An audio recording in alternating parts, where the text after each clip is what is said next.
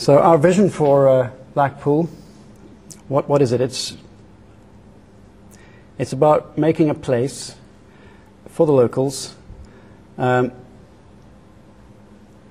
and really establishing some kind of modern urban quarter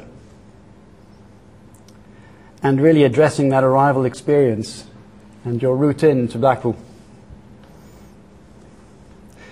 That is the broader master plan, and as you're probably all aware, they didn't get the casino, so there's a lot more impetus on the Blackpool Talbot Gateway scheme.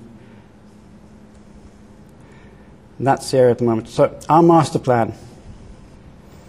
It, our master plan, I think the reason we were successful in the competition was uh, how our master plan is, is, sympathetic to what's there and how it, uh, I'll discuss all the issues that I think made it a successful master plan.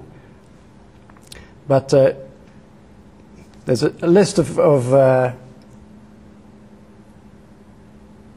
of uses and occupancies that, uh, that were carefully sort of balanced as part of the, the bid. And I think this, getting this balance right is, is part of the key to, to, to any, uh, any master plan and successful master plan.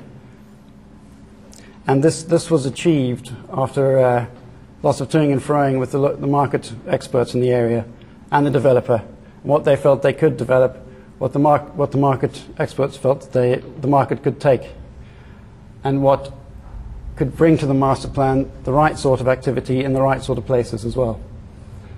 And there are a few key elements to this that were um, critical to achieving the right balance, I think, and they are the food store, the council offices, and uh, the parking.